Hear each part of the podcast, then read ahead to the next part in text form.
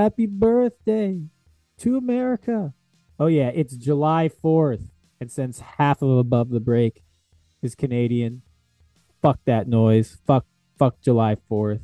James thinking about what whenever Canada's Independence Day is called the day the British let you have your own thing or something like that. You didn't fight no war. So We call it Canada Day in, in classic modest Canadian fashion, and it was three days ago. Oh, nice, nice, nice. Um, well, happy Canada Day. I didn't, I didn't say that. Um, to you, I don't, I'm I don't, I'm sorry. not really a big. Yeah, I don't, I don't really like to celebrate the European invasion of of a territory that already had plenty of people in it, and so I'm, I'm, I'm a leftist, you know. No, I feel you. I feel you. Yeah, I'm not a, I'm not a big July Fourth fan, mainly because just fireworks. Like as you get older, it's like if I'm Yeah. not setting the fireworks off, and I have less and less desire to do such things, stop with the fireworks. You know, it's, So I agree. I don't, I don't like fireworks. It's noise pollution, man. It's not that impressive or anything. Anyway. Fireworks are the cannonballs of explosives. They're harmless, but only the people actually doing it are enjoying it. Um, yeah, okay. We're not talking about July 4th. We're talking about NBA free agency. So much has happened. There are all these podcasts that are doing like every day of free agency, reacting to every damn thing. We're not going to talk about the Damian Lillard trade request because guess what, James? I don't think he's getting traded anytime soon. time will Um, tell. But yeah, Yeah. Uh, before we get into free agency, how many fake Damian Lillard trades have you written? And is it can it be counted on two hands or more? It, yeah, it can. Well, in my uh, career so far, probably not because that's that's how we do this. Is anything that could possibly happen, we we get on top of it, right? So I, I've I've been writing Dame trades for a year, but uh, ever since the official trade request, uh, uh, ten or eleven, I think, including like three fresh Damian Lillard trades, articles like that. You know, I like it. I like it. Um, of the ones you've written, which one is your favorite in terms of just like the scheming? Which one do you think is the most realistic? And which one is the one that actually gets him to Miami? Because neither of those two first options, I'm guessing, are the Miami one.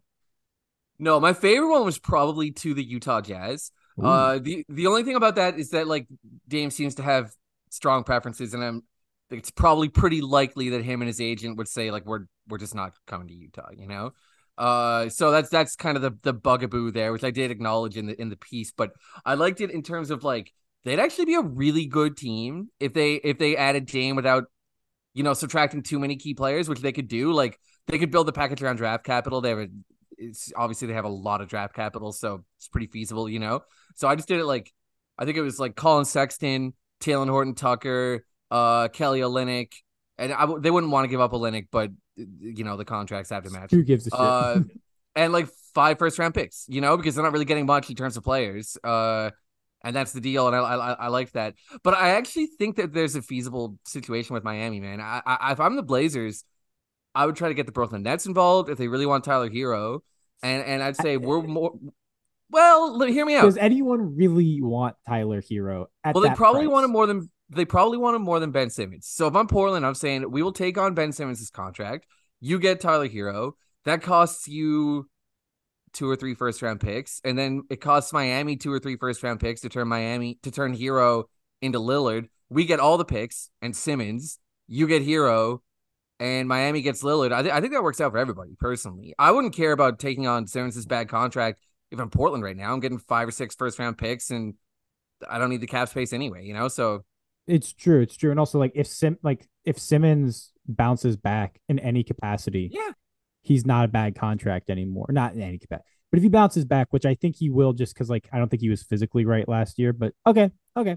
Well, let's yeah get. you refuse to sell your Ben Simmons stock, and I respect it. I, I think mine is sold, even though I used to really like him as a player. But Look, man, I never just, know. I, I just, I see a guy who I, I saw him play last year, and I was like, this dude doesn't look like he has the same physical lift and burst that he used to. Coming off a back injury that's you know been causing him issues. Like if he gets that right, I think he's fine. Now there's always the chance that like he's just physically broken, and Ben Simmons is just a guy everyone likes to make fun of. Um, now look, we, we said we weren't going to talk about the Dame trade, and what are we doing? talking about Ben Simmons. indirectly. Okay, okay, okay, okay. Let's kick this off. We're going reverse out of alphabetical order according to Spotrac. So if we miss a free agent, don't blame us. It is Spotrac's fault. And the first one in reverse alphabetical order is none other than Kyle Kuzma signing with the Wizards to stay with the Wizards on a four year, $102 million deal. James, I had Kyle Kuzma as one of my like free agents to avoid. And of course, the Wizards, who are, I thought, trying to tank as hard as possible, decide to bring him back. I hate this deal for a lot of reasons. One, I don't think he's worth that money. Granted, I don't think it matters. They're going through a rebuild. It's not like Kyle Kuzma in year four is going to kill their chances at a title. So whatever on that on that regard. Also, I think the cap is going to go upward. None of these contracts are probably going to be bad by the end. So it's all about the short term value. But the short term value is not there for the Wizards. Like he makes your team better, which is the ax- absolute opposite of what you want to do. I hated this deal for them. Um, man, Tyus Jones, Jordan Poole, Kyle Kuzma, Corey Kispert, Deni Avdija, Daniel Gafford. That team might win 29 games, and that's unacceptable. They might. So here's the only way I can really get my head around this, and maybe I'm misthinking about it, or I, I'm not sure, but maybe the thought is he'll have more trade value if he's locked up on a long term contract. So we will showcase him up to the deadline. He's probably going to score like 25 points per game. He might even do it fairly efficiently. He's a solid ish defender. Like may- maybe the idea is showcase him for half a season, a la Blake Griffin getting traded right after he got extended with the Clippers, right? And then just move him at the deadline and, and lose every game for the rest of the year and still get them lottery odds. So that, that's the only way I can see it making sense. I don't hate that. I guess that makes sense. It's like you're about to lose the asset for nothing. You yeah. have the cap space. You're not going anywhere. You didn't get a ton back for Porzingis and Beal. So maybe it just makes sense to be like, you know, fuck it. Like, let's just keep the asset. Okay. I don't hate it as much in that case. But like, if that's not if the that's case, what they're thinking, if that if that's not the case, I really fucking hate it. And I think you'd agree. It's like there's oh, a chance. Yeah. There's a chance the Wizards are like okay, and by okay, I don't mean like okay they're like 500. I mean like okay they're not a 20 win team, which is what ideally we would I would want. Yes, of course. Yeah, of course. It's it's this team is the whole point of all of this has been to get out of that like mediocrity zone, not to go, not to hit a lower tier of mediocrity. That would be a disaster, you know. I know. Okay, let's talk about the Toronto Raptors. Happy Canada Day and happy Toronto Raptors losing Fred VanVleet. We'll get to him when we talk about the Houston Rockets. But they lose Fred Van, VanVleet and replace him with Dennis Schroeder on a two year, $25 million contract. They re sign Jakob Poeltl to a four year, $80 million contract. I think that's a good deal. And they get Jalen McDaniels for two years, nine point two five seven million. Um, Poeltl, I think that's a fair deal. They gave up a lot of draft capital for him. You kind of got to do that. Schroeder at 12 million is I mean it's a 2-year deal. So like who cares? And you have to replace Fred, Fred VanVleet, but like that's that's a big drop off. Jalen McDaniels is a solid player. He can really shoot. Um, 2 years at 9.25 seven. That's a pretty solid deal. It's just, you know, they lost Fred VanVleet. So, like, their free agency sucked. Yeah. And I got to say that, like, none of these deals are damaging, you know. No. So they didn't. I couldn't say they had a bad free agency. And uh, Poeltl, I agree with you. It's a very good contract. He's an excellent player. Um, I don't really know why they targeted McDaniels because they have OG Anunoby and Pascal Siakam and Scottie Barnes, and they just gra- drafted Gradey Dick. So I don't know why they were like, we need one more wing feels a little bit like they were just rushing to replace VanVleet and and overpaid Dennis Schroeder a little bit. But like you said, it's a two year contract, so it's not it's no big deal. Maybe with McDaniels, they're thinking that they might move someone. Yeah. Um, it would be, I think it would be Anunoby, right? Because he, he's more the direct replacement. So in that case, it then suddenly looks like a really good signing if that is true. Yeah. So you know, maybe maybe that's all that is. Maybe it's insurance from for just if they need to go that route, they're they're not completely fucked. But yeah, like you know, it's they lost Brett VanVleet. like that's like can't replace him unless you're signing Kyrie Irving. So it's it's tough. I, the Raptors I think there's a little bit of organizational hubris that they can like play the mediocrity game and get back to greatness. And it's like they didn't play the mediocrity game to get to greatness. They were sick. Like those Raptors teams before Kawhi were like 55 win teams. Like they're not anywhere near that.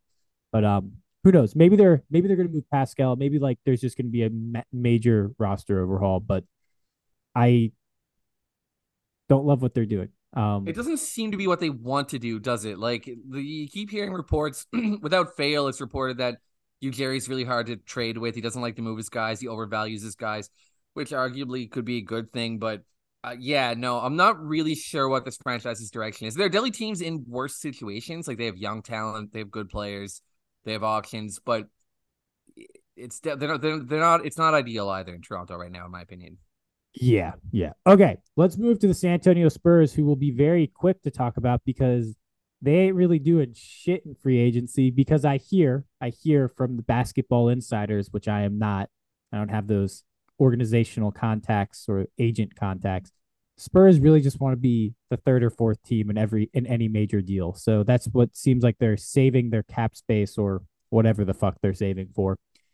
They brought back Tre Jones, two year, $20 million deal totally fine. He's a backup point guard, can start in a pinch. Um, he might even be their starting point guard, but at 10 million, like that's about the going rate, whatever.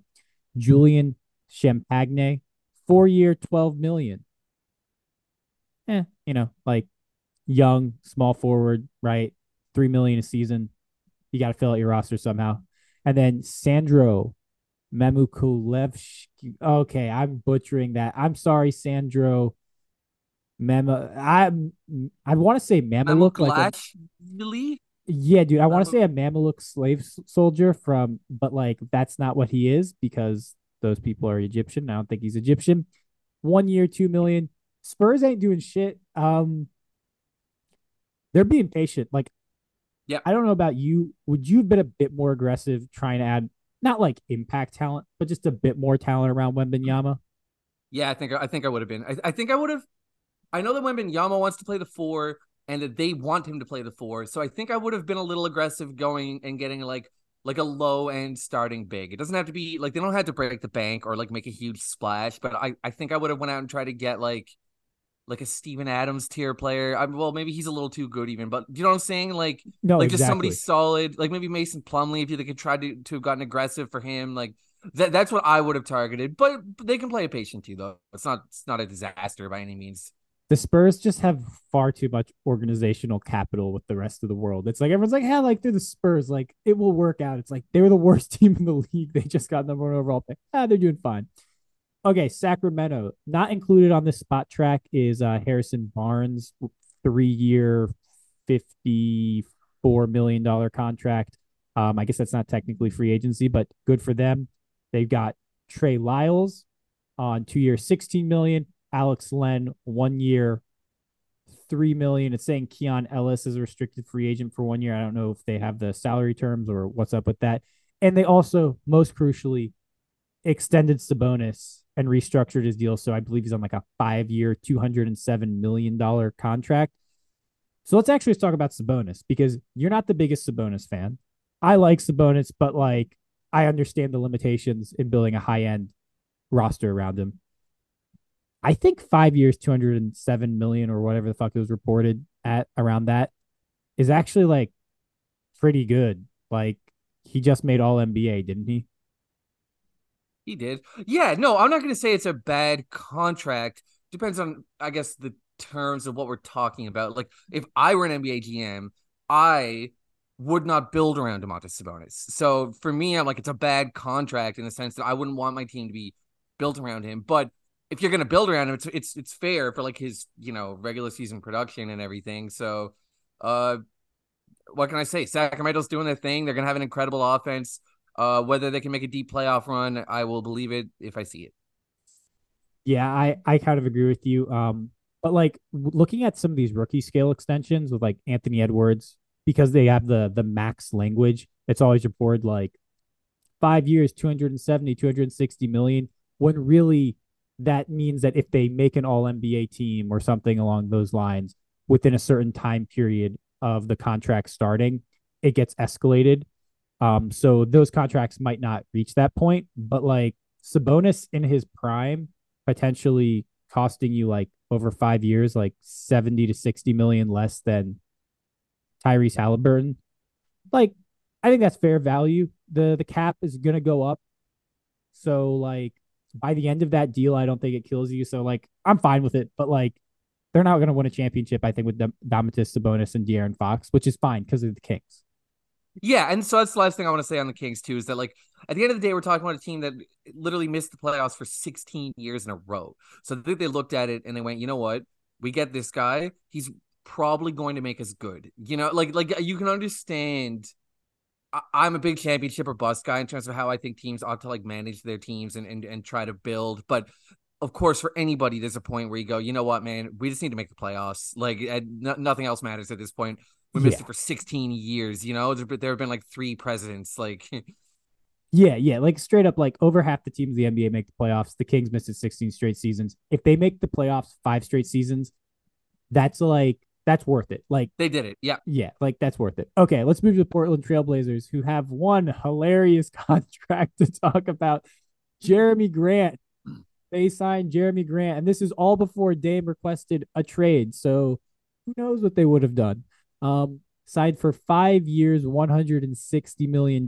People got a lot of sticker shock, but if you just do the basic breakdown, that's like 33.3 or 33.2 million or 30. It's like, you know, a little over 30 million per season. Jordan Poole, Tyler Herro is getting like 30 million a season. Um, so Jerami Grant's a good player. He's 29. I wouldn't have given him this deal. I think he's like, I would have been more comfortable with like, what, like five years, 120, 140 million. I think that would have been right. But like, when you're starting to divide by five, like the average annual value is like not so crazy. I don't know. Like this deal, it's 32 million a year. By the end of the deal, 32 million a season is going to be like not the mid level, but like closer to the mid level than people want to admit. So it just sucks that they signed him um, because they are now entering a rebuild. But I guess like it's nice to have a decent player around your young dudes. Yeah, I mean, I I think I agree with you precisely on the money. It's like it's just a little too much, but it's not way too much by any means. Yeah. But I do think it's really unfortunate because he, he he's worth 32 a year to a contending team, oh, but he's yeah. not worth 32 a year to what the Blazers are about to be. So the timing was quite unfortunate. How it goes sometimes in the NBA. Honestly, Dame asking to go, man, we said we weren't going to talk about Dame, but Dame being like, I just want to go to Miami after basically deking them into giving Jerami Grant a five year, $160 million deal. I'm, I don't think I'm super petty, but if I was the GM, I'd be like, Dame, we are not sending you where you want to go unless they give us a real offer. Because I'm sorry, we have to pay Jerami Grant 32 million a year for the next five seasons. Yeah. yeah. Oh man. Yeah. Okay. Trailblazers, you'll be good soon again. They're gonna be good soon. Like, like it's funny because I, am sorry, I've been thinking about this a lot recently. Okay, let me just quickly get into this if I may. Yeah, go ahead. I was think, I, I've been thinking about the comparison to the Rockets when the Rockets traded Harden, right? Dude, and how they need to stop comparing shit to the Rockets. I'm sorry for interrupting you. The no, Rockets, please. the Rockets literally had to like become an expansion franchise yeah. to like undo everything that they were doing yeah. to pushing for championships with Harden. Like yeah, it's like it is so different. Like they're of any team to enter a rebuild, they started basically with the least amount of young talent, draft capital as anyone ever. And like the fact that they are where they are right now is like pretty impressive, my opinion. But yeah, I completely, I completely agree, and thank you, uh, as an unofficial member of the front office, you know. But, it, but it's funny because the the Blazers are so far ahead of where we were but the reason at the same time is because they never gave Dame like the the proper championship push that the Rockets gave Harden, you know? So it's like they're they're benefiting from having ran the team kind of poorly in a way, you know, because now they have like Scoot Henderson and Shaedon Sharpe, uh, because they've sucked, you know, or is Morey would have never let the Rockets suck. So it's interesting. Okay. Yeah. Trailblazers, like trade Dame. They don't even need that good of a package, which is like the most fucked up thing to have to hear. Um, if you're a Rockets fan, you had to suffer through whatever that shit was. Oh, It's over. okay, it's over. Yeah, it is over because when we get to them, we got a lot to talk about. Okay, but first we got to talk about the Phoenix Suns, kings of the minimum contract. Okay, they signed, and this is probably my favorite deal that they did. Eric Gordon, two years, six point five million. Damion Lee, two years, five point three million. Keita Bates Diop, two years, five million. Drew Eubanks, two years, five million. Chimezie Metu, one year, two million. Josh Okogie, one year, two million. Yuta Watanabe, one year, two point three million. After they did all these minimum signings, and this is even before the Gordon deal because I happened a bit later. People were like, "Man, Suns really getting good depth and role players." And my thought was, guys, they were gonna always sign NBA players to contracts. They weren't gonna be like, "Hey James, hey Nevin, will you pay? will you play for two hundred thousand a year?" I'll be like, "Damn sure, I'll play next to KD for two hundred thousand a year." Negative fifteen win shares though. I mean, yeah. Like, what were people expecting? Like, Yeah, I know. Cause it's like this is pretty much these guys are pretty much as underwhelming of a list of names as you could imagine. I, I like some of the pieces for them for sure. Like uh Gordon, Eubanks. I do love Gordon. Yep. Uh Eubanks, Okogie, and Watanabe. I think those are that's about the best they could do with the money that they had. I, I like all those guys. But they couldn't have done worse than this. They just couldn't have really done better than this either. Like they, you know what I mean? Like they were just gonna have to go get some NBA players. And they did. I, I do think the Yeah. Gor- if Gordon still has another season in him, which is at the age where like, you know, he's it's 34 and a half, he could maybe have no more seasons in him. He could be done. He takes a lot of deep threes. And it had me thinking, dude, the Durant at center line si- lineup with Eric true. Gordon in there, Eric Gordon, Bradley Beal, Devin Booker, Yuta Watanabe at the four. Yuta Watanabe, and KD. That like I I want to see that. Like this is why I don't give a fuck about DeAndre Ayton because that's the lineup I want to see. I want to see if that lineup can have like a 135 offensive rating because like it could. Yeah, that's that's it's terrifying. It, it, it would be impossible to guard. Yeah, no, it's that's gonna be that's gonna be fun. You're right. They're gonna score a lot of points. I don't think these guys are gonna these these great reserves. I mean, these are all ninth and tenth men for the most part. Like you Yeah. Yuta Watanabe had like a very outlier three point shooting last season. Um, Gordon's a bit better than that, but like he could fall off. Like you know, they got NBA players. Congratulations. okay, yeah This is- much. this is my favorite one. Philadelphia 76ers held hostage by James Harden, allegedly, um, have made one signing. They signed Patrick Beverley to a one year, $3.1 million contract. They're they're in a weird spot. Like we'll, we'll get into this in the offseason, but like they're in a weird fucking spot. And just bringing in Patrick Beverley, like I don't know what their plans are. People have talked about maybe they're trying to get max max slots available for next summer, but like it's not looking good in Philly. Like there is a there is a chance, there is a higher chance than there should be for a team that was as good as it was last season that this whole endeavor could go kaput. Oh, absolutely, absolutely. Yeah, I mean, Harden trade request feels like the first domino. We'll see. It's going to require now some creativity and some ingenuity from Daryl Morey to kind of turn this thing around and find find a way to replace him. But uh, you know, signing Pat Beverley probably wasn't the move that's going to do that. I like the signing though, yeah, because I like Patrick Beverley. He's a good player to be on a contender. Yeah. But you know, the Sixers have bigger fish to fry though.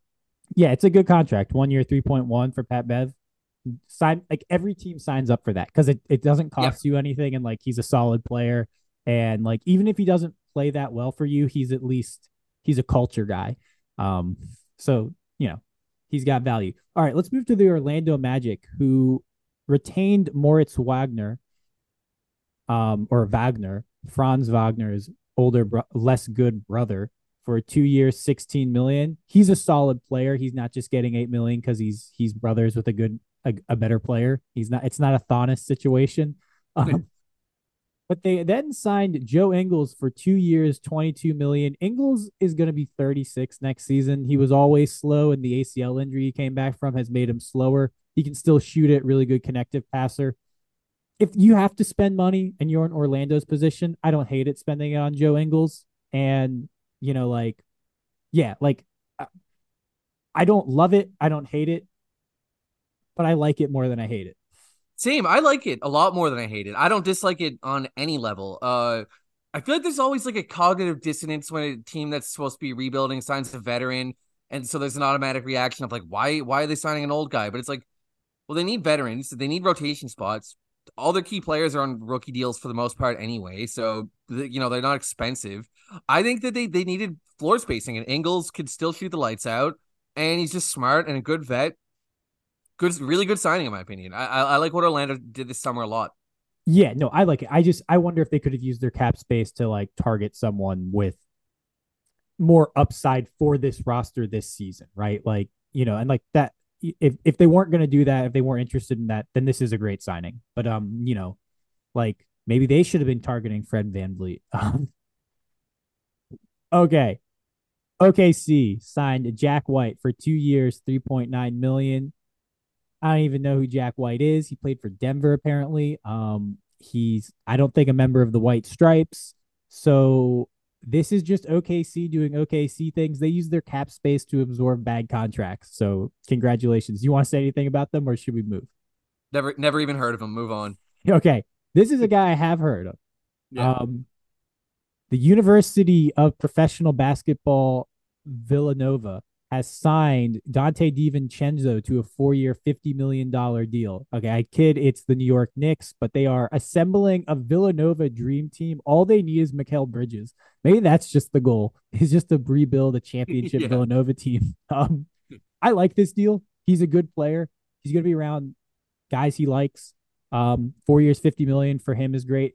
Pulling him away from the Golden State Warriors always makes me like a deal more. Um, so, you know, the Knicks, the Knicks are like that team that's still dangerously looming. And if they can use what draft capital they have in Julius Randle's contract to get like a tier one star, that's a super good team. And like they're not rushing it, they're being patient. And like this team's going to be good. It's going to be tough.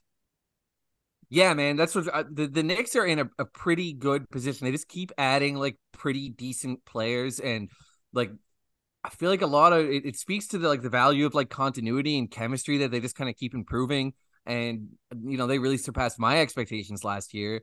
And yet it feels like they know they have to make the big move, right? Like even though they, they keep putting this competitive product on the floor, they know they're not going to win a championship, but they know that with that big move, maybe they could put together a team with real contending odds. But in the meantime, they just add solid role players like DiVincenzo.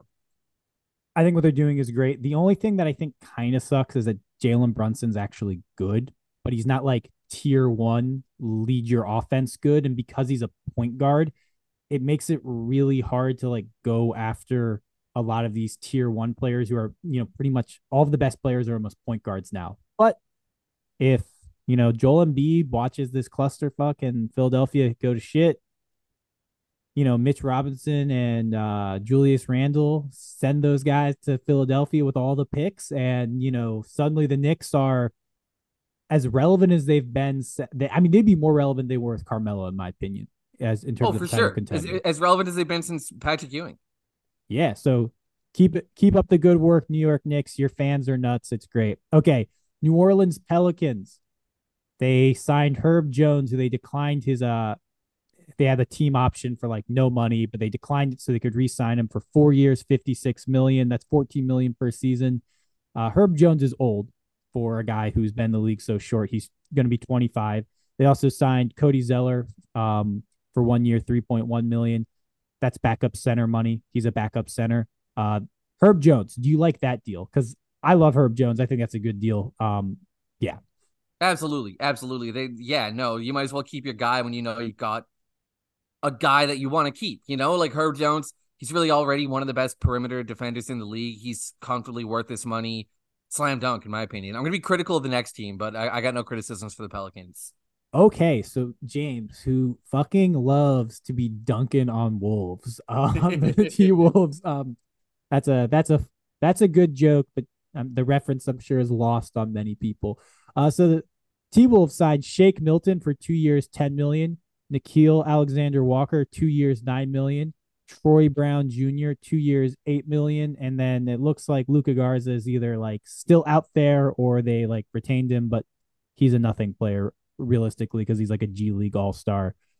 Anyways, you don't like this? Shake Milton, two years, ten million. I love that. I like Shake Milton. That's the only one I like. Okay, man.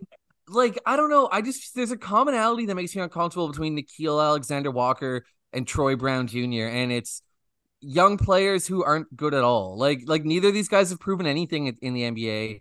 And I, at this point, they've been in the league or been around the league and in the league long enough that like I, I wouldn't see any reason to invest in them. You know, take a flyer on one, sure, but taking a flyer on both to me is is an alloc- bad allocation of resources for a team that didn't have a good season. And then yeah, like I like Shake Milton. That that that that's an upgrade, but I don't think it moves the needle enough for, for what Minnesota is likely hoping to do.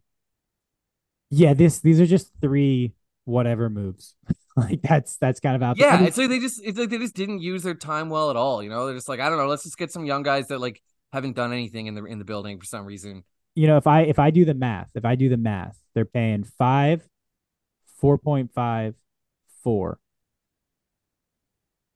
That's as much as Austin Reaves is going to make this season. Like, what if you just said fuck it through? I don't know if they could have done that, but like there's all these teams with cap space, and like I don't understand. Well, when we get to the Lakers, like that's the one deal I really like of theirs. But like I feel like I don't know why Austin Reaves maybe wants to stay in LA, but like all these teams that have had this space, like throw the money at Austin Reaves, right? Like New York Knicks, DiVincenzo money at Austin Reaves, but whatever. Maybe okay. he just wanted to stay in LA because you're right. It's it's very confusing otherwise yeah there maybe maybe there's like some rule that like we're like forgetting exists that has to deal with like because like the the player movement restrictions coming off your first deal like i find incredibly frustrating because it's just like it's it's whatever okay let's talk about the milwaukee bucks who got busy they re-signed Khris middleton's for Khris middleton's Khris middleton for three years 102 million it's better than it could have been i'll say that much they got Brook Lopez for two years, 48 million. Absolutely had to do that, but like he's 35. If he falls off at all, and if he falls off hard, you're fucked on this deal. But they, you know, you got to bring him back. I like this one. Malik Beasley, one year, 2.7 million. Dude can hit threes. Like, that's always valuable at that price. I'll take it. This is the big deal. This is the one that actually matters. Robin Lopez for one year, 2.2 million, reuniting the Lopez twins. I'm all for this. It's going to be great fun. It's just worth it for the box office. That's they're going to make more than 2 million from Brook Lopez and Robin Lopez being on the same team. I can tell you that much. And then they brought back Jae Crowder on a one year deal. It doesn't have the dollar amount, so I'm guessing it's probably pretty low. Um, Crowder, I like, but I don't know if he's toast. He was he didn't play much last season because of a contract or playing time dispute. And then yeah, what do you think of the Bucks off season or their the Bucks free agent season? Yeah, I I think the Bucks didn't have a lot of optionality. Like it was pretty much like we need to bring the core back or else we're basically like conceding defeat. You know, like like if, Middleton and Lopez both went elsewhere, I don't know what they do. How do you sell that to Giannis Antetokounmpo? You know, so like they had to bring the guys back and they did it. So mission accomplished. I don't know how this team. Like I don't really see how they improve, and and so they need to hope last year was just sort of like an aberration, and, and, and that they're better than the result would indicate. But in terms of what they were going to do this summer, I think they just did what they had to do. Yeah, I know. I, I still think they lack some athleticism, especially from the wing or backcourt position. You know, like they they they lost guys. Jevon Carter was good for him. He gone. Um, what uh, we just talked about him. I'm sp- blanking out. And Joe Ingles, right? Like he didn't. He was coming back from ACL, so he didn't play all season. But like when he came there, like he was pretty solid. He's gone. Um, is are Beasley and Jae Crowder getting a full season of those two better than Jevon Carter and a half season of Joe Ingles? Probably around the same, but like they they still I feel like like they're a team that Lonnie like I would have loved for them to target a guy like Lonnie Walker, like just a dude that like can just do some crazy athletic shit because outside of Giannis, they don't have crazy athletes. Even Jrue isn't like a twitchy athlete um, on offense. He's a great defender, but he's not like that twitchy, like game breaking athlete. No, you're dead right, man. Lonnie Walker signed a two million deal. That that, that probably would have been a better acquisition than Beasley, who is fairly athletic and and, and can definitely uh, give you Beasley some value in transition. Sense. I think yeah, Beasley he's good. But, shooting. but more the Lo- Lopez stuff, right? Like, like I know it's yeah, great, maybe there's like... some value in just getting the bros together though, and like and you know a little bit of locker room value, man. Robin seems like a funny guy. Maybe maybe it wasn't the best use of it. Yeah, it, eh, you know they'll be good. I just don't know if they're good enough. Um, and we'll find out next year, won't we? but yeah, okay. Let's talk about the Miami Heat, who did a bunch of minor stuff. Let's also point out they lost Max Strus to the Cleveland Cavaliers. They lost Gabe Vincent to the Los Angeles Lakers. So when you factor that in, bringing back Kevin Love at two years, seven point six million, Josh Richardson for two years, five point nine million, Thomas Bryant five, uh, not five years, two years, five point three million. Orlando Robinson one year, one point eight million, and then Dru Smith the, for one year doesn't have the value, so sounds like he's making the minimum. Yeah, dude, they got worse. yeah, like yeah, yeah. I, I like all of these signings in a vacuum, but when you factor in what they lost, uh, they irrefutably got worse and had a bad free agency. Not to bring up Dame again, but they really desperately need Dame. Yeah, um, yeah. I like Thomas Bryant, but he can't play any defense, and his three point shot isn't as good as it kind of needs to be. Um, so yeah. The, the, reason I like the Bryant signing is it, it gives them the uh, possibility to explore Adebayo at the four because they, they can put him alongside somebody who's big and at least spaces the floor to an extent. And I think that's a lot of why Adebayo plays the five for them because you know they want the four out or three and a half out spacing. Um, so I like that aspect of it. Bryant at least has that like that function, even if he's not really as good as you'd like him to be. You know what I'm saying? Yeah, but uh, is, he, uh, is he good enough to be the backup five? Is like the real question. And I, I, I think at his best he could be right. Give well, who was their backup five this year? It's like Cody Zeller, I guess, right? Yeah, and that was food, and that was food. And Bryant is probably not even as good a defender as Zeller. So no, he's probably not. Yeah, but he's better. But they made it to the finals, though. You know what I mean? Like, but but it, losing Vincent and Strus is is is really the what's devastating anyway. Not to, okay. Yeah, yeah. Okay, let's quick. Memphis Grizzlies signed Derrick Rose, two years, six point five million. Good for him. He's still in the league. He's thirty five. Um, do you have anything else oh, to say? Yeah, I just think it was solid. They lost Tyus Jones. Uh, yeah, they Tyus Jones. Rose, it, you know, it's a major downgrade, but they they also got Marcus Smart. So I think Rose is, is probably you can see him as a culture guy at this point in his career too, and Memphis is really looking for that. Solid stuff yeah, it's it's it's a small move. Who cares, right? Yep. their big move was giving Desmond Bane the absolute bag. Which, if you were concerned, does Desmond Bane deserve that? Desmond Bane deserves that money. He is one of the best three point shooters in the league. He's a good defender. He's someone where if he was the best offensive player on his team, which he could be for a fair amount of teams, his numbers would be you would be like give him 270, right? Like he would be putting yeah. up those types of numbers. Dude is an absolute baller. Um, good for him. And I know everyone's saying, everyone's saying Phoenix is the best big three. Memphis has a real shout with Ja, Bane, and Jaren Jackson. I prefer that big three. Maybe. Long term, definitely, but um, maybe. Um, okay, let's talk about the Los Angeles Lakers who had the best offseason in the history of mankind because people need engagement and the Lakers give you engagement. You want to know how bad the Lakers engagement thing is? So remember how we just talked about how the Bucks signed Malik Beasley? So ESPN has like, you know, a free agency tracker. It says former Los Angeles Laker Malik Beasley signs one year deal with the Milwaukee Bucks. Malik Beasley was on the Lakers for like less than half a season. Calling him a former Laker, like what the fuck bullshit is that? Sorry. But like that that when I saw that I was a little I was a little heated. I was like the the the Lakers need to be tied into everything possible. Part of me was like this needs to stop. Didn't even play to say someone is a former player of a team, they need to have only played for that team or have played at least 50 games with them. If you haven't crossed 50 games with the team, You're not a former player. That's my take. I can't I can't argue with that. Let me tell you what I think about the Lakers uh free agency with that said. Yeah. Yeah. So first of all, I, I think it, I do think it was solid. I think most of these signings were pretty good in a vacuum. I I, I think that Rui Hachimura hasn't really proven himself as like a 17 million a year player. I know he looked But better with the hard- Lakers.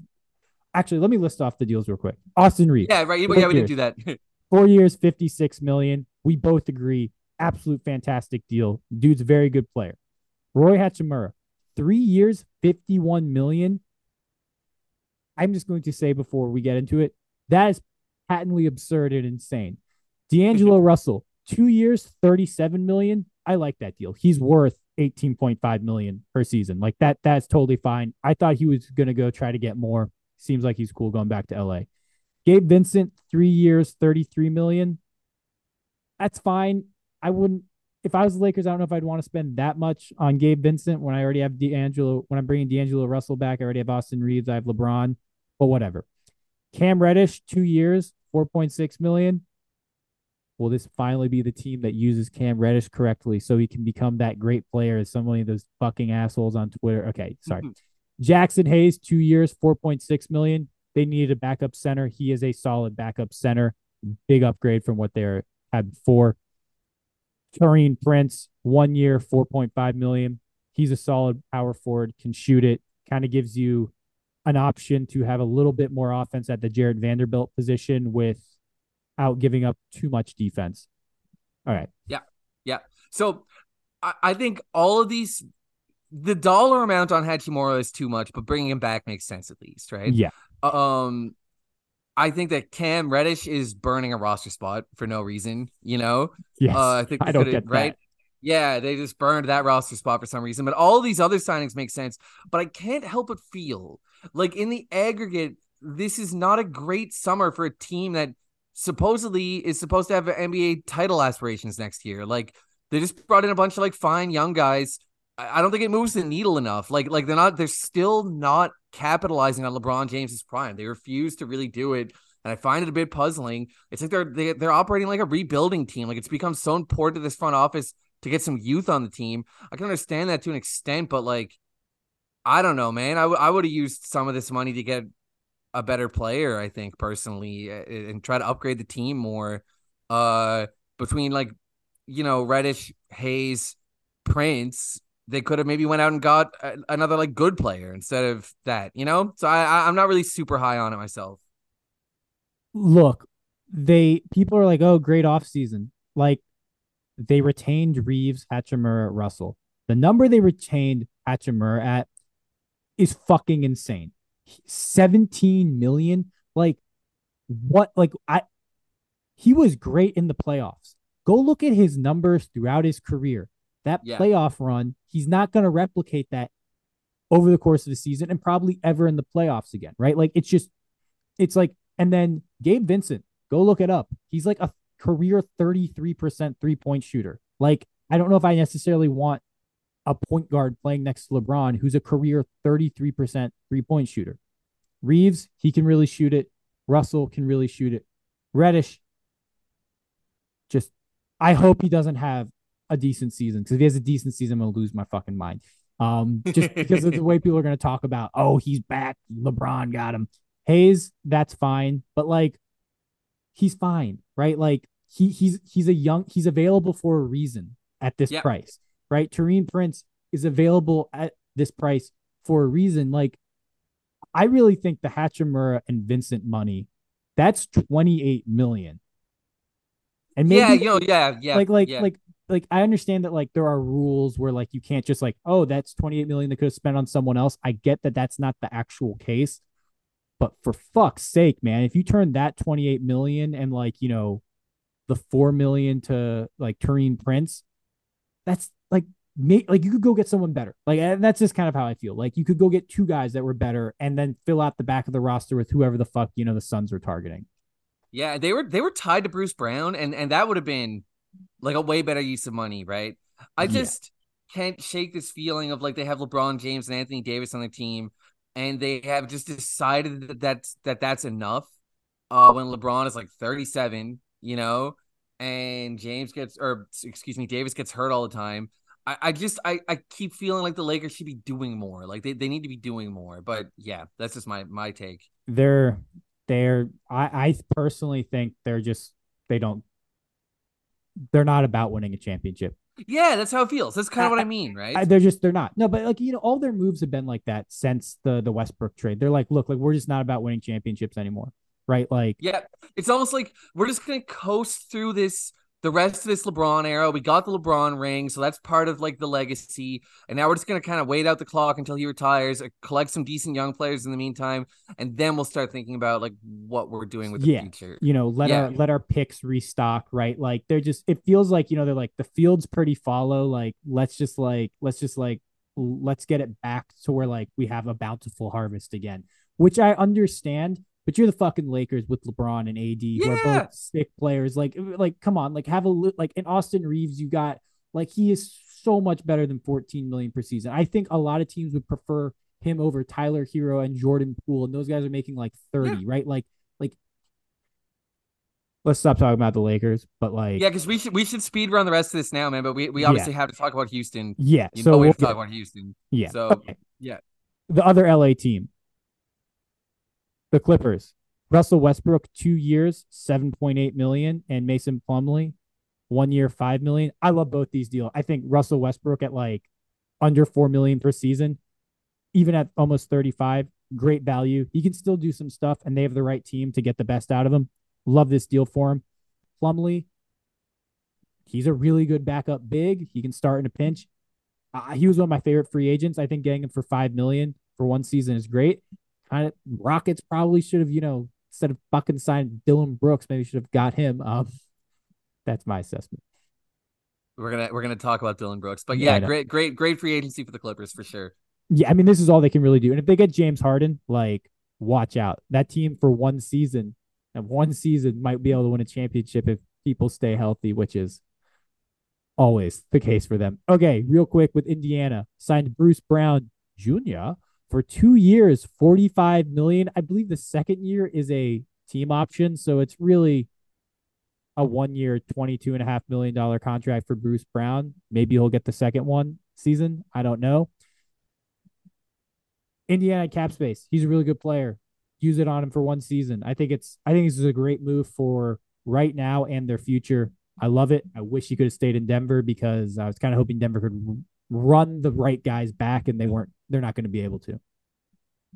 Yeah, he just played himself out of Denver, right? I'm sure Bruce Brown probably would have preferred to have stayed as well, but it just simply put, he earned a bigger contract than Denver could give him.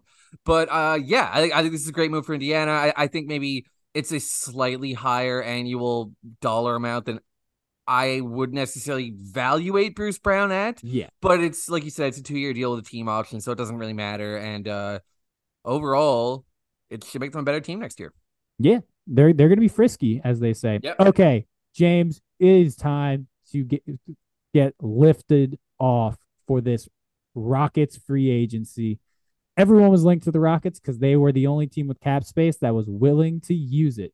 They signed Fred VanVleet for three years, 128 million. The third year is a team option, so really it's like a two-year deal. Love that. Dillon Brooks, four years, 80 million. It doesn't sound like there's any options in there, so he's making 20 million for the next four seasons. It it is descending, and there are incentives as well. It's not a clean twenty million. but Okay. Okay. So it's descending. That's better than It, it only descends as far as like eighteen million though. Oh god. Um. Okay, that is okay. They also signed Jock Landale for four years, thirty-two million. But I think only the first year has guaranteed money, so it's realistically like a one-year deal with three consecutive team options. and then they signed Jeff Green for one year, six million. Look, I love the Fred VanVleet deal.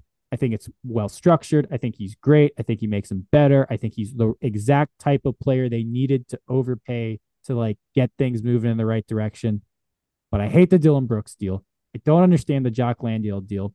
Jeff Green is Oh. like is like is like he's a good culture guy, but at six million, that's a lot. Just bring back Boban for you know two million and a, a movie role, and and yeah, like and to give up Usman Garuba and Ty Ty Washington Jr.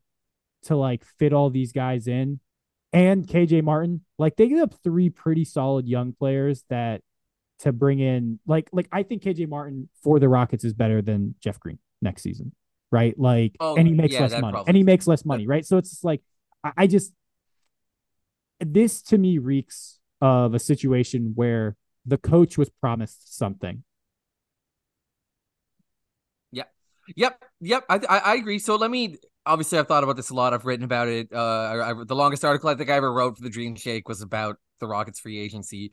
Um, I'm gonna push back immediately on one thing. Jock Landale's pretty good, man. He he's a solid rim protector, He's hard solid. screen setter. He he he's a really hard worker. Does all the dirty work. He, he's got a great mentality.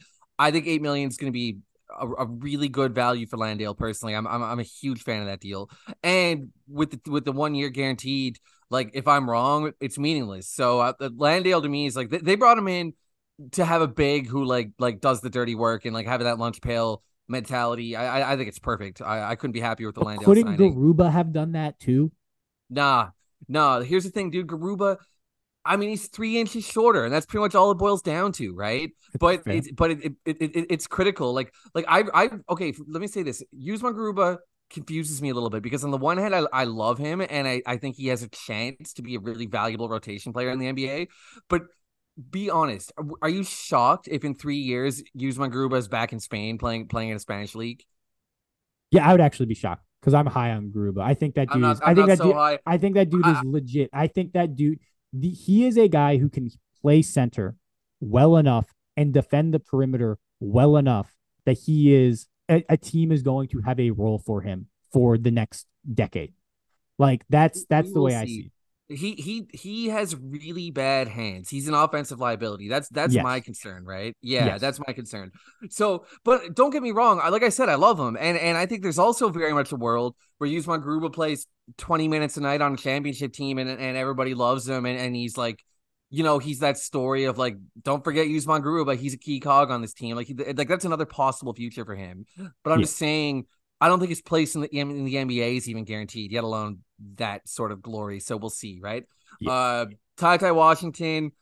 I wrote for the Dream Shake that I think he's in a, an elite third string point guard and a passable second string point guard. Like I, I'm seeing like a Cory Joseph type of career trajectory for him. He's good. He's he's solid. He's reliable, but it's not it's not a whole big loss, right? KJ Martin. That's really unfortunate. Not that I'm even so huge on KJ, Yeah, but because I'm not. You know, I'm not huge on KJ. yeah, Like, right. And uh, like I'm bigger on Garuba really in a lot of ways, but KJ's he he does have proven production. Like he like this guy can contribute to an NBA team and giving him away is, is unfortunate, right? Uh, especially like to make room for Jeff Green. But it is what it is. But the the the, the real meat of the debate comes on that Dillon Brooks deal, I think. Yeah. Look, so Brooks, I'm going to everything I'm going to say is a fact. Like these are all facts about Dillon Brooks. He is a great point of attack defender. He you could if you wanted to say he is the best point of attack wing defender in the NBA, I wouldn't push back on that. I don't know if Yeah. I would agree because like that's such a He's hard top, thing he's to top five. yeah, he's he's one of the best. Like he he is he is rare. He is also one of the worst offensive players in the league, due in large part to his proclivity to take shots he should not take. And the hope that he will rein in shots, this is not a fact. The, but the idea that he will rein in shots when he's making 20 million, so he's the second highest paid player on a team, to me, is what we like to call in the business wishful thinking. Dillon Brooks, like part of the reason he plays the defense he plays is because when he's on offense, the coach doesn't get too mad at him for taking those bad shots. Like he he I view him as one of those players. Like you have to take the bad with the good with him. And the problem is the bad is that like he hurts your he hurts your offense pretty significantly. And for a guy like I, look, who the fuck was going to pay him 20 million? Also, like at the end of the day, who the fuck was going to pay him 20 million? Who was doing that? Tell me. Yeah, that that is uh that is the the strangest part about it actually. Like uh, that, I, that's I don't like, that's where I'm at. Like if it was 12 million and they had to get rid of those guys, whatever. Like that's a fair deal. Four years, 48 million or whatever. We're talking about four years, 80 million. That's real money. Okay, um so let me just put aside the dollar amount for now and break down what I think of him as a player, right? Yeah. I can see three outcomes, or like this is the range of outcomes I could see for Brooks with the Rockets. The best case scenario is that he does rein in his shot selection. Like that's the best case scenario, right? Yes, that is that is, and but I would put that like what percent chance do you see that happening when once again he just signed this fat free agent deal and he has not shown to be the most self-aware person no, he has not. Okay, so so so let's look at how negotiations must have looked, right? Like the Rockets and Ime Udoka obviously are aware of what type of player this is, right? Like like like the the the book is out on Dillon Brooks. He's one of the best defensive wings in the league and he plays offense like an idiot, right? Like like we all know that. Anybody with even a passing knowledge of the NBA knows that, right? So there must have been some mention in the proceedings, I would think of like, here's the role we envision for you, and you're not going to be one of the primary shot creators on this team. You know, like like I would just assume. So I I think there's a chance. I think there's a chance that he's humbled by his experience and and, and learned something and understands that you know nobody wants him to do that and it's not going to help his career to do that. But of course, there's also a very strong chance that he's going to do exactly that and chuck up a bunch of garbage. Uh, and in that case, I think he'll still make us a little better next year just by yeah, virtue, yeah. right, of being such an excellent defender. So that still helps. But then, you know, what might end up happening, man, is for the last year or two of this contract, it might be like a Davis Bertans, Duncan Robinson type of situation where that's like 18 million uh just rotting away on the very back end of the bench, not seeing the floor because Cam Whitmore's a star. And that's bad, but it's not nearly a catastrophe. We see it happen throughout the league, you know, like like you can afford a little bit of dead money. The the, the Brooks thing to me now means like now you have to be a little more prudent and a little more frugal and, and cautious with the moves that you make for the next four years of this fully guaranteed contract, you know? So yeah. I liked the signing overall, but but I mean, like I certainly can't say that it's without uh concern. Put it that way. Let me put it this way. I would be cool with the Brooks signing next to VanVleet at that exact same do- dollar amount.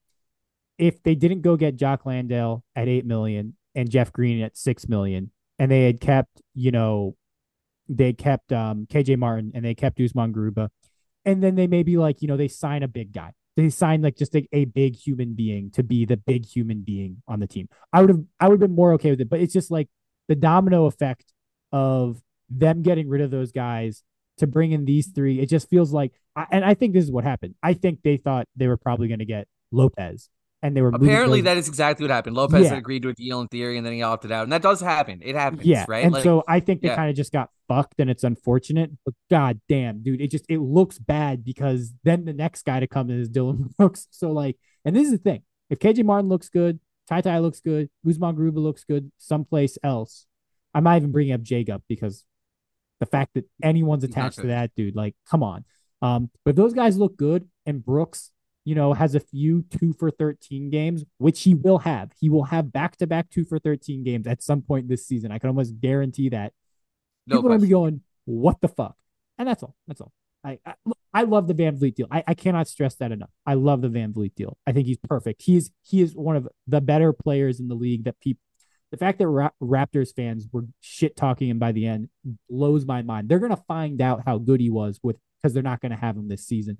They're gonna be watching. Yeah, well, I, it's gonna be sad for these fuckers. These fucking. I was just talking to I was just talking to one of my best friends about this, who's a Raptors fan, and he was he was like, man, the problem is that a large percentage of our fan base bandwagoned during the championship, so now they they started their fandom with this like unreasonable bar that most seasons the team is not going to meet. So now they just think Fred is trash because the team isn't even close to what they expect the team to be. When realistically, it's not a fair standard to begin with, right? So I, th- I think that's part of what's going on.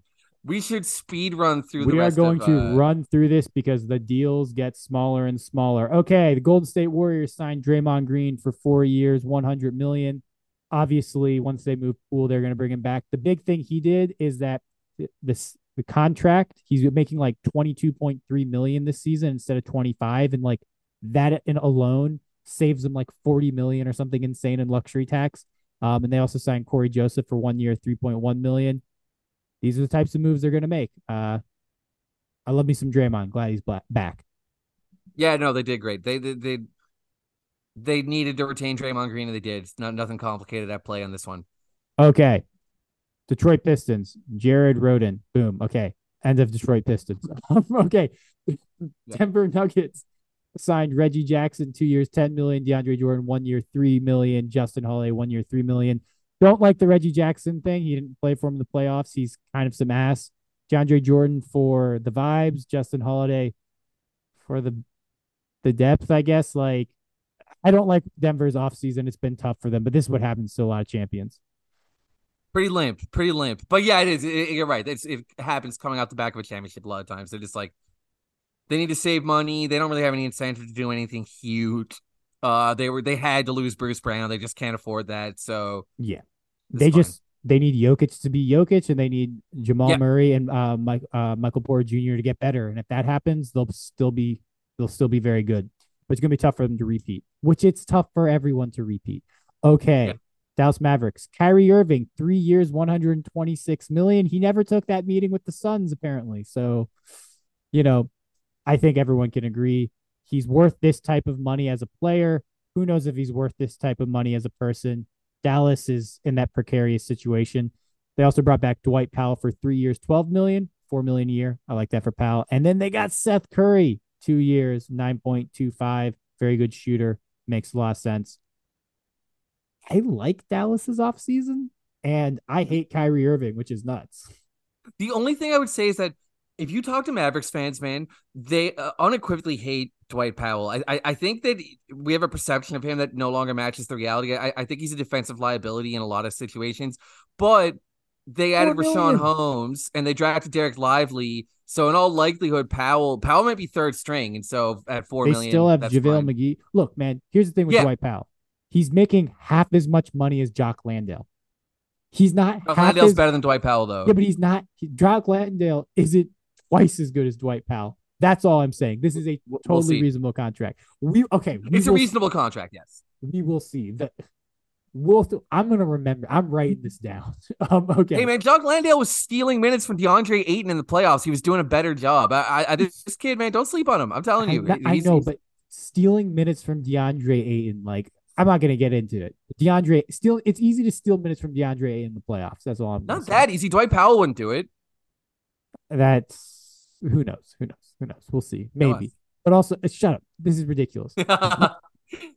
Cleveland Cavaliers signed Max Strus for four years, 63 million. Brought back Caris LeVert for two years, 32 million. Signed Gorgeous, Georges or George I always want to say gorgeous Niang for three years, 26 million. And then they got Ty Jerome for two years, 4.6 million.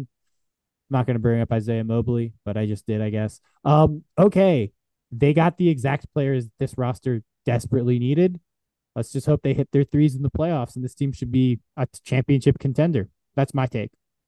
Big time agree with you. I, I would only say that, like, I, I don't really trust LeVert to replicate his decent shooting season from no. last year. I, I don't really like Caris LeVert. I don't love the 16 million. Yeah.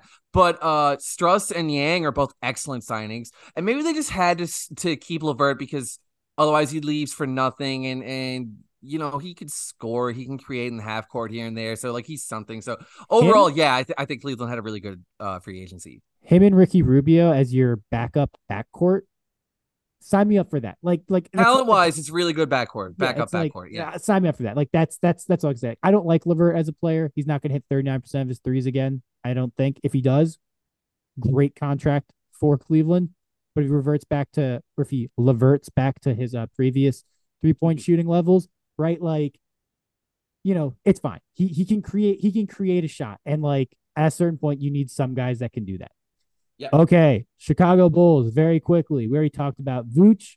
We got three years, 60 million. Uh, but they got Coby White, three years, 33 million to retain him. I like this one a lot. Jevon Carter, three years, 20 million. And Torrey Craig, Phoenix Suns rotation piece extraordinaire in their quest for a championship last playoffs. Two years, 5.3 million. Um, just don't I, quite understand what the Bulls are doing. Uh, Carter and Craig, we know what they're doing. They're trying hold, to be hold on. mediocre. Well, in that case, they, they did well. Carter and Craig are both good veterans that help your rotation, and and they yes. got them on fair deals. So yes. I'm not going to go too hard on it, but I'm just like, I just they're both players I would rather seen go to other teams. You know, that's that's all. I 100% agree. Coby White showed some stuff last season. I'm not yeah.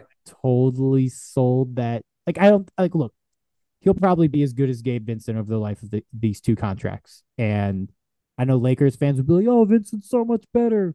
Like Vince, you know, Vincent's a pretty good defender. That's about it. Okay. Miles Bridges, mm. back from the dead, one year, seven point nine million. Took the qualifying offer, I believe.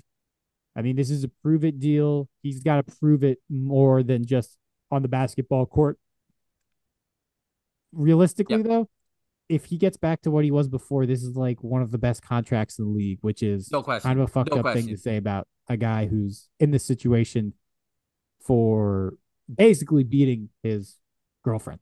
So I mean, yeah. let's just let let's just pretend that it's impossible to know anything about any of these people as human beings, and, and we strictly have to talk about basketball. You know what I mean? Like, if, if that's the lens, Miles Bridges on eight million a year is probably going to be the very best dollar for dollar contract in the league, right? Like, yeah, uh, I guess maybe short of like some rookie deals of guys who are starting to hit their stride, like Jalen yeah. Green and Alperen Sengun. I Sorry, like your optimism. Rockets joke, yeah, okay. Not, that's not a Rockets joke. Anyways, right. yeah, okay, we're almost done. Boston, Oshae Brissett, two years, 4.6 million. And the GOAT, Delano Banton. That's really the big loss for the Toronto Raptors. Two years, 4.2 million. I mean, they've they've made their moves. These are just round out the rotation guys. I do love Delano Banton, and I do kind of like I do wonder if like playing in Boston where they have like real three point shooting, he could become like he's gonna be a fan favorite. That's my take. Delano Banton is going to become a Boston Celtics fan favorite playing in that spacing they have. That's my that's yeah. My... Delano Banton is one of those weird players around the league, like like a Poku Poku Poku situation almost, where yeah. it's like there's this little contingent of people that think like he really has like star potential, and you can kind of see it because they're like unorthodox. You know, they have unique skill sets, and a lot of times that's what leads to stardom. It's probably not going to happen for Banton, but like you said, the Celtics made their moves and they're just rounding out the rotation. Yeah. Okay. Final team, the Brooklyn Nets. We're almost done with this. My God, it's amazing. Okay. Cameron Johnson, four years, 108 million. People, I think, were like, holy shit, 27 million for maybe the best floor spacing power forward in the NBA. Yeah, that's what it costs if you're good at hitting threes. Sorry. Sorry. Hate to break that to you. Should have practiced your threes, bud. Dennis Smith Jr. And been one, six foot eight. Yeah, and that. Um, Dennis Smith Jr. one year, 2.5 million that's fine. I thought he was honestly, I thought he was going to look for more and get more, but um, if this is all he's getting, great deal. You know, good backup point guard, good point of attack defender. Can't shoot for shit. Like his offense is still problematic. And then Lonnie Walker, one year, two point three million. Like Lonnie Walker is a guy. Yep. In the NBA. Yeah. I, I yeah, I think Brooklyn had a great free agency. I, I really, really agree with you on Dennis Smith Jr. Man, I, I thought he would get. I thought he was going to get maybe somewhere more like. I would value him at like eight or nine million per season. He's he's emerged as like one of the better point of attack defensive guards in the league, really, and yeah. he can run a competent. Like he can, he's a good game manager. He's a good passer. He's got decent, uh, you know, he's a decent point guard. He just can't shoot and he can't really create for himself. So, it, you know, he wasn't going to make like big money, but this is a good situation for him too, man. They need yeah. point guard play. Uh, we'll see if he's able to prove it on this prove it deal, and we're done. Yes. Okay. Uh, let me. Oh, can I bring up something very funny? You Please. know who hasn't been signed yet?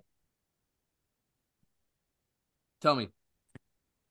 Our best friend Christian Wood, the guy. Some Rockets fans were like, "We need to max this guy out and build around him," and he has not been signed. Okay, there are a bunch of guys that haven't been signed and we will not get into that. Um, hopefully, they will get contracts, but if they have not by then, we will bring it up and maybe do a who's the best remaining free agent. But of the guys who are still out there, of note, Christian Wood, obviously, Kelly Oubre Jr., Mohamed Bamba, Dario Saric has been linked to Golden State Warriors. And that, oh, and the final guy, final two guys, but they're restricted free agents. Uh, these three Matisse Thybulle, PJ Washington, Grant Williams. Those are three guys to keep an eye out on. They're obviously the restricted free agency is kind of holding them up. James, this has been quick. This has been dirty. This has been long. This has been hard. Um, anyways, anything you want to plug? It seems like you've been, you know, shaking and dreaming. And yeah, I guess I would plug. Uh, the Houston Rockets free agency was a mixed blessing. I think is the name of the article, but it's basically my breakdown of the the free agency, uh, and the trades that the Rockets made this off season. Uh, check it out. Too long, didn't read. I like the signings and don't like the trades. Yeah, I feel that. I feel that. Um, when you throw in their draft, they've just had a weird offseason, man. Like I'm just gonna say that they've had a very weird offseason. It's kind of been scattershot. Um, some of the stuff I really like, some of it I don't like, obviously, as I made clear. Um, but they're gonna be significantly better next season. And they might make a run for the play in, even though it's going to be tough because the West is like it's not it's not about their talent level. It's like the West is just there are a lot of like very strong, solid teams out there. All right. This is above the break. Remember to like, subscribe, rate, review, tell your friends and family about it. Um, I will get this up probably on the 5th of July. So if anyone's been signed in that period of time, I am sorry, but I want to enjoy America's independence from Canada. Uh, anyways, uh, we'll be back next week and peace. Peace.